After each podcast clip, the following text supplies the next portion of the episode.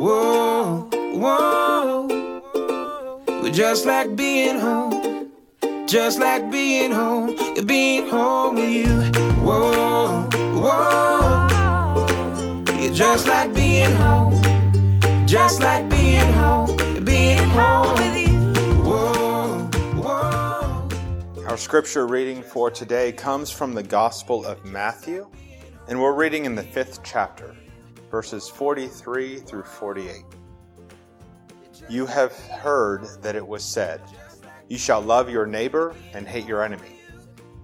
But I say to you, Love your enemies and pray for those who persecute you, so that you may be children of your Father in heaven. For he makes his sun rise on the evil and on the good, and sends rain on the righteous and on the unrighteous. For if you love those who love you, what reward do you have? Do not even the tax collectors do the same? And if you greet only your brothers and sisters, what more are you doing than others? Do not even the Gentiles do the same? Be perfect, therefore, as your heavenly Father is perfect. There's that word, that word that always tripped me up. Perfect. That word leaves no ambiguity. There is only one possible thing. Perfect is a black and white word. Either you have it or you don't. That word used to haunt me. That word used to haunt me because it was a black and white word and I knew for a fact that I didn't have it. I was not perfect. Therefore, no matter what I did when it came to my faith life, I was never going to be good enough.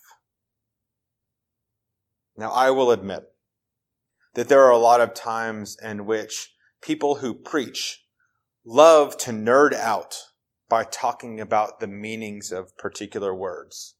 We love to break down words into what it meant in its original Hebrew or Greek.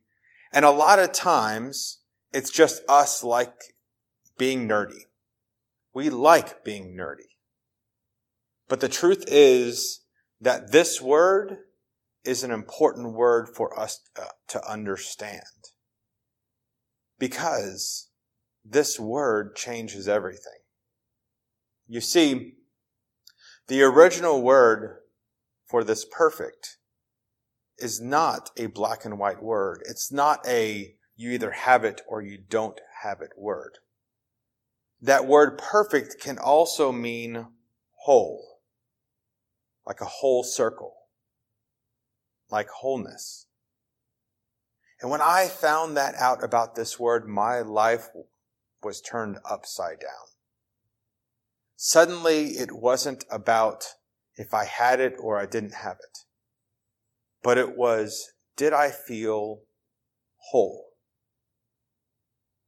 Now, when Jesus uses it in this instance, he is trying to point out the way that people would divide things.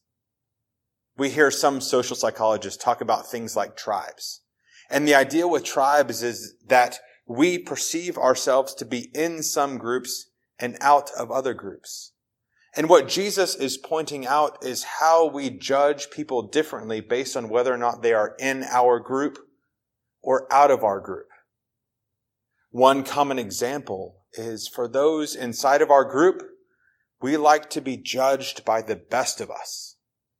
But for those outside of our group, well, we like to judge them by the worst of them. But Jesus says, be whole as your heavenly Father is whole. And I wonder if what he means by this is that we operate from this sense of wholeness.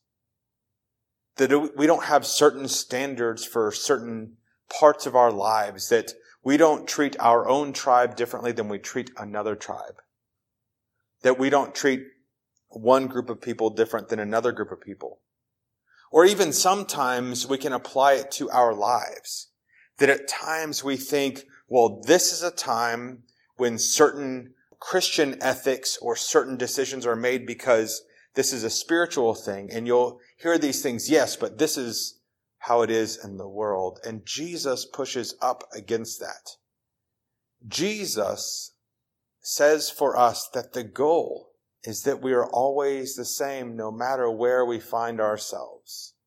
The rules and standards that we hold each other to inside of the church are the same rules and standards that we should hold ourselves to outside of the church. So if we say to do or to not do certain things within the life of the church, well, we better not do those things outside of the life of the church. There is no separation there. We are operating as a whole person or a whole community. That is the goal. That you and I, that we are whole as our Heavenly Father is whole. Let us pray. Gracious God, it's not always easy to figure out how best to act, how to live a whole life. Give us your wisdom. Give us your grace. May you show us and teach us how to live whole lives. Amen.